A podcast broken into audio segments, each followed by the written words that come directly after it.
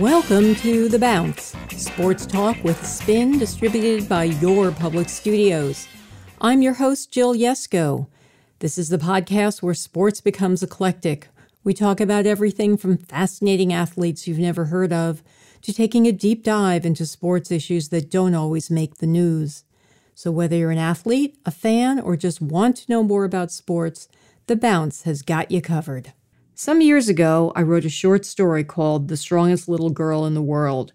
It's about a 12 year old girl in the Midwest who could lift cars and unbend horseshoes. She's happy to be strong, but finds that being strong isn't always a blessing. Today's episode is about two legit strongest little girls in the world. One came by her strength naturally and became an Olympic super heavyweight weightlifter and coach. The other became accidentally strong and used that strength to become an aerial artist and theatrical performer. Both Cheryl Haworth and Mara Neimanis talk about being super strong and what it's like when you're the strongest little girl in the world and everybody notices.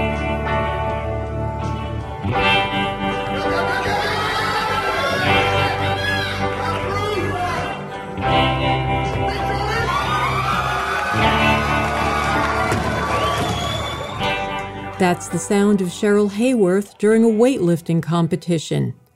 She knows what it's like to be intentionally strong. She's a three time Olympian, earning a bronze medal at the 2000 Olympics in the super heavyweight weightlifting division. She's been inducted into the USA Weightlifting Hall of Fame and is now a weightlifting coach and a celebrated artist. Cheryl Haworth, welcome to The Bounce. Thank you. It's really excellent to be here. It's an honor and a privilege. Uh, Jill, I know we've seen each other on social media, etc., for some time, and it's a lot of fun to be working with you. Well, same. Back back at you. I have a pretty cool kickoff question. Uh, since this episode is about strength, I want to know when did you realize that you were strong? When did that strong gene kick in? And how'd you feel about it? I do have some very distinct memories as a kid being told I was strong. I, I, remember being at the edge of our swimming pool. We lived out in the country in a town called Bloomingdale, Georgia, which is about it's about half hour west of Savannah and we were just absolutely so we were in the country in the country you know we were at the end of a cul-de-sac in a really long private driveway surrounded by the woods. So i spent a lot of time in our swimming pool spent a lot of time in the woods chopping down trees and doing you know just playing properly outside and uh, you know in that process um, wrestling around again I, back to the pool memory i remember wrestling around with probably my sister and we were kind of just pushing each other. And my mother commenting gosh you're strong you know and then it graduated to being on the school bus and arm wrestling boys and winning. And uh, I never really seemed to truly shame anybody. It, even though I won, the boys who surrounded me sort of appreciated it. Um, nobody ever got really mad at me. Everybody was like, wow, Cheryl just beat you in arm wrestling. Cheryl's strong, you know, because nobody could really argue with that, right? You know, and I wasn't just strong, I, I wasn't awkward either. I could move around and and do things with my body and I wasn't ashamed to do it because not not doing so I found it pretty boring. But was there any like one defining moment maybe when you were arm wrestling or when it really hit you like wow, I, I am strong. In fact, I might be stronger than everybody else around me. The first time I think that it was really, uh, you know, the sense of being strong and and really looking around and going, wow, maybe maybe this is a particular talent was was when it it first began to be quantified, right? Being strong is just this intangible thing to us in in the normal everyday world you know like i can get a a handful extra groceries than maybe my sisters can but what does that mean and and when I was 13 years old and I and I walked into the weightlifting gym for the first time and suddenly uh, I could measure what everybody was talking about. I think really that probably was the first time that it, it was so objectively put into perspective. You know, I was being measured against peers. Uh, you know, they were my own age. They were a similar body weight and I excelled at weightlifting. So so that probably was it. Other, otherwise before then it's just, you know, it's just this idea. You're you're strong, but what does that mean? Yeah, so muscles are now considered quote unquote sexy for women. But uh, what I'm still seeing is there's a are really they? I think so. I mean, I, I think so too, very much so, but I, I don't know if I might take issue with uh, just kind of ticking that off the box and saying that, you know, uh, generally the culture feels that way because I'm not so sure it does. Not yet, anyway. It's getting better. Um, but yeah, judgment is still out there. A lot of a lot of people are still very uncomfortable with women being strong. You know, do you just take think? a look at social media comments. Well, what do you think that's that's about? Just fear that we're going to take over? Um, I mean, distilled and oversimplified, yes. I mean, but as human beings, we're all conditioned to maintain the status quo, and that includes women at times, right? Uh, so we, you know, for example, the amount of coverage that women receive in sport is like negligible compared to how much men's sport is covered. Um, and and when you say that you know muscles are now considered sexy, uh, there's also the issue of women being objectified in sport when they are allowed to participate in it. Um, so it's really, really complex. It's, uh, yeah, I, I'm, I'm, so, I'm sorry to like not let you ask your question. That's so obnoxious of me. um, but, but I just, I wish so much that what you were saying, and I appreciate your comment because I agree with you.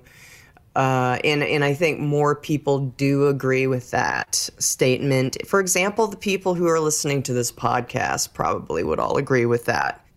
What I see is there is an acceptable range of being muscular, which means you can have like the CrossFit muscular body, but you can't get any farther than that. And often, I mean, that kind of body doesn't necessarily translate into into strength, correct?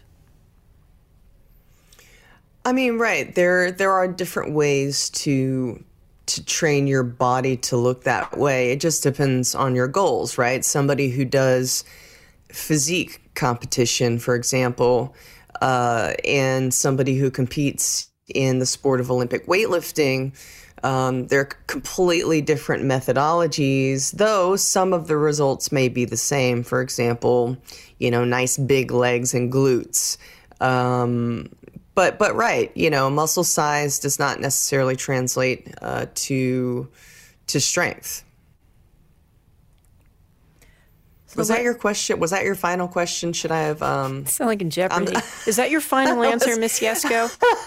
I'm sorry. That that was a, that was another annoying way to to answer. Um, maybe I lost part of, of what you wanted me to talk about, but um, I'll, I'll shut up now. No, it's fine. Let's just, let's just keep let's just keep rolling through it because Sure. I, I actually like the flow of this conversation. We kind of have, are, have gone from more of the abstract, and now we're going to go into the more specifics to talk about weightlifting. So one of the things I found really fascinating when we were talking about weightlifting is how you said to me so much of it really is about your attitude. Like if you think this is too heavy for you to lift, there's no way you're going to be able to lift it, even if you're 100% physically capable of lifting it. True? True, true. And what I what I meant by that specifically were those instances of uh, you know, Olympic weightlifting is unique. Let me just preface this by saying that the performance of the two lifts. The first lift is called the snatch. You have a really wide grip on the barbell, and the whole thing takes place in less than a second. Um, and you have to, in, in other words, you have to commit to it. And the clean and jerk, most people are fam- more familiar with this because it's utilized in, in a lot of sports. Um, you know, both lifts are, but the clean and jerk is, is the two part where you bring the barbell to your chest, and then the jerk portion is from the chest overhead to, to finish that lift. And, and they require the execution of a high, high, high level of technique. In other words, it's not done slowly. There's no time to think about it when you do it. It's critical that you don't. It's, you cannot have a distinct thought and tell your body to do it because if that happens, it's already been too long. So we rely on muscle memory. We rely on how we train and, and developing confidence in the gym uh, in order to step onto the competition platform and lift more than we've ever done, or that's the hope anyway. And and what I meant specifically by that comment, if you don't think you can do it, you're not going to do it, is in that moment where you're super stressed out, you go out, everybody's looking at you, you're going down, you know, uh, to get your grip on the bar and there's a little voice in the back of your head that that voice where you've decided to commit. You you have to either either you're going yes let's do it you attack it. That's still the attitude that you're you're given no matter what. You're also trained to sort of project this attitude. So you're going through those motions no matter what but on occasion there's fear. I mean, there's always fear, but on occasion, that, that little voice inside your head will say, You can't do this, or something hurts. Uh, there's there's some additional element of fear that makes you just not want to try. But what you're doing through your attitude and your walk, and you're going through your motions, you're, you're putting chalk on your hands, you're psyching yourself up, and you're trying to convince yourself that you can on occasion, I've been able to surprise myself and essentially say, screw it, and throw caution to the wind and just out of nowhere been able to, to, to do it. Most of the time, your your brain will hit the abort button and you'll get somewhere in the middle of the lift and you'll just kind of you'll just drop the bar you'll space out or you'll just you just won't commit or you'll miss it in some classic way where your coach and you both know you weren't really trying. You're listening to the bounce sports talk with a spin. I'm jill yesko. A quick break then we're back talking to two super strong women who don't mind throwing their weight around. More in a moment you know, it's interesting to me that Olympic weightlifters, you guys are like actors doing a athletic soliloquy. You get up there, you're on a podium, right? The spotlights are all on you. You have judges in front of you. Um, does that what does that moment feel like? Do you are you able to block people out? Does it feel lonely or are you just like so in your game that you don't notice anything? That's a really good question. Uh, I thought a lot about that when I was watching the Olympics this year. And I had the opportunity to do commentary for NBC Sports, and it was an honor just to have the excuse to be on it like a five second delay watching all of this in real time.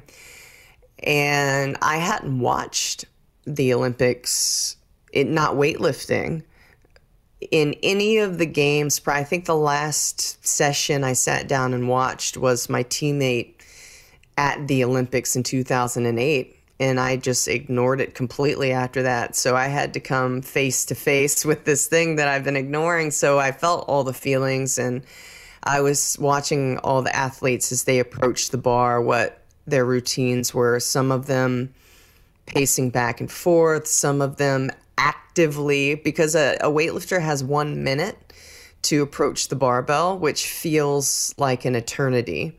I'll tell you because you're already sort of you've had your last warm up and you go to sort of a neutral area where you sit down and you you essentially wait for your name to be called. So you're 90% of the time you're prepared and then they put a minute on the clock. So you have this whole minute to walk up to approach, put chalk on your hands and I, I was laughing because I thought about how I normally did it, which was walk up the steps, chalk up, walk almost directly to the barbell. Because some athletes will approach from behind the barbell. They'll face the barbell from behind the stage and then make this like 90 degree turn, right? You know, so they'll walk and they'll turn 90 degrees and then approach the barbell and it's uh, much more dramatic that way. But I didn't really have time for that, um, and I and I always wondered myself why I didn't make it more dramatic uh, and really just, you know, I was comfortable up there.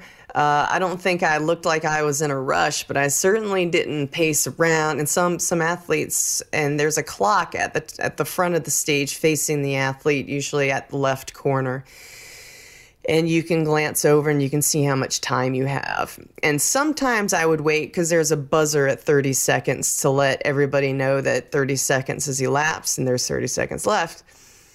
And uh, because it's annoying, sometimes I'd wait for the 30 second buzzer, but that was it. I would bend over, get my grip, drop my hips, and I would go. Um, and if I stood there too long or if I thought about it too long, something was going to go wrong.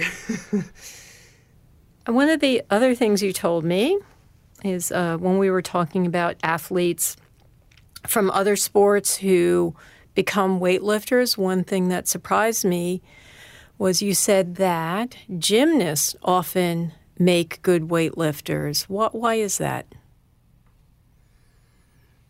I think there's a lot about gymnastics and weightlifting that go hand in hand, for example, just to sort of follow along this mobility thread. The, the second most mobile athletes behind gymnastics, the gymnastics athletes, are the weightlifters as far as mobility because of the positions that we put ourselves in. And in the performance of the snatch or the clean and jerk, and it does happen very, very quickly, but there are a lot of these great videos you can look on YouTube, for example, and see these high motion uh, or um, these super slow mo sort of top level athletes performing these lifts. What you'll notice is that when the barbell gets to the hip, there's this major extension that happens where the athlete, uh, the body is fully straight. The, the knees are straight, the hips are fully open, the chest is open. And immediately thereafter, in a fraction of a second, the athlete is in a full, buried, deep squat with this load suddenly either on their chest or over their head, uh, supporting that and balancing that. And that takes a lot of kinesthetic awareness, and it's a lot like a backflip or any gymnastics movement where the opening and closing of the hips has to happen very, very fast. And in order to do these floor routines and uh, these vaults and things like that, requires a lot of power it requires the generation of a lot of power, and you have to use your bodies. Oftentimes, their arms are at full extension. They understand what it means to uh, to lock out when they're doing handstands and things like that. You know, it's not it's not this this arm these arms bent sort of unless they're walking around. They're they're very much having to to use proper technique when they stack their bodies up in order to be efficient when they perform and to get the lines that they need to get those points. And if you, like, I'm really good at handstands.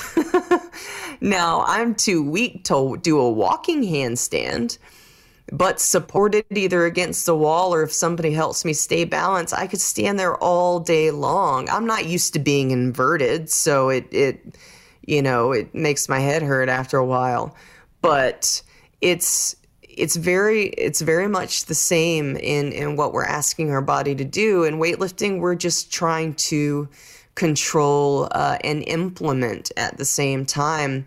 One of my good friends natalie burgener said and she was a she was a quite good gymnast and an olympic team member in weightlifting said that in gymnastics you're trying to move your body around the bar and in weightlifting you're trying to move the bar around your body that's so fascinating to me. I mean, it makes total it makes total sense. Um, one of your great quotes from an earlier conversation, we were talking about technique. I know you said um, you shouldn't look like you're wrestling a bear when you're lifting. You know, when in regard to technique, you shouldn't look like you're wrestling a bear when you're out there lifting weights. If you do, you've done something incorrect um, it, eh, there's some there's a smoothness and there there is a saying that we also utilize that um, slow is smooth smooth is fast. Wrestling the bear. Not gonna wrestle a bear jill. You can't make me.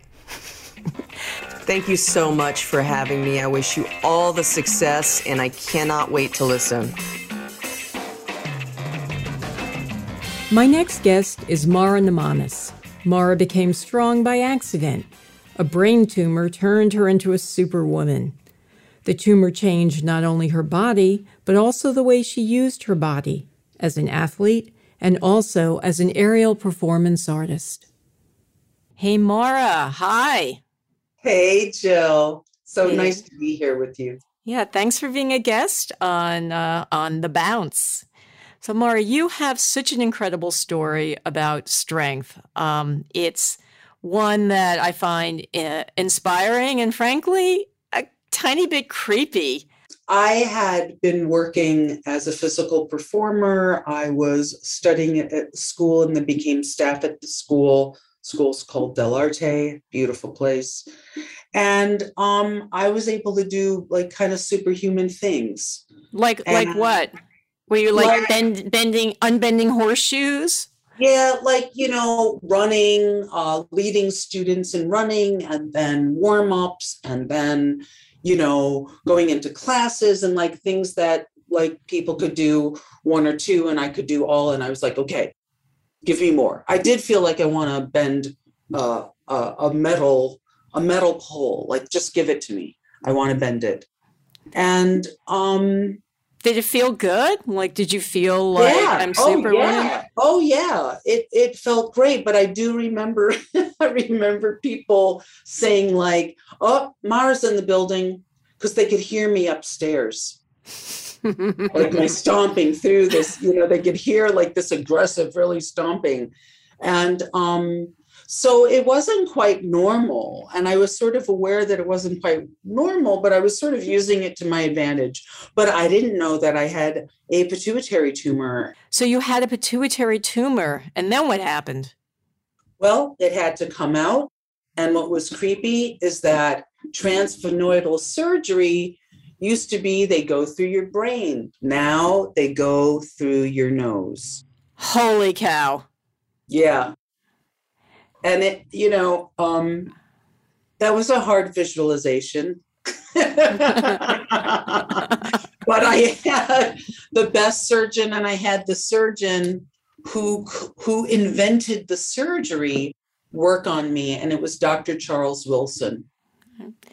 And so after after your surgery were you still the strongest woman in the room he said that I will always be probably stronger than people my age, and that I would always have sort of a leg up, if you would. But yes, it would go away. But the thing was, is that it was my own, in my own mind's eye, it was a reference. I had a reference for being a superhero, and then kryptonite came along, and all of a sudden it was like a different identity. I found aerial work immediately after this happened to me. And it was the only thing that I could really apply myself and feel myself in the same way as I had before the kryptonite. you know? Mm-hmm. Mm-hmm. It was the it was a form that I could pour myself into. And I studied at the circus school. And then I got I kicked out, I was kicked out of the circus school. And here's the answer to your question, Jill, because I wanted to tell stories with my body. And they wanted me to do tricks. And I wanted to tell stories because of the reference I'd, I'd had of, you know, Superman.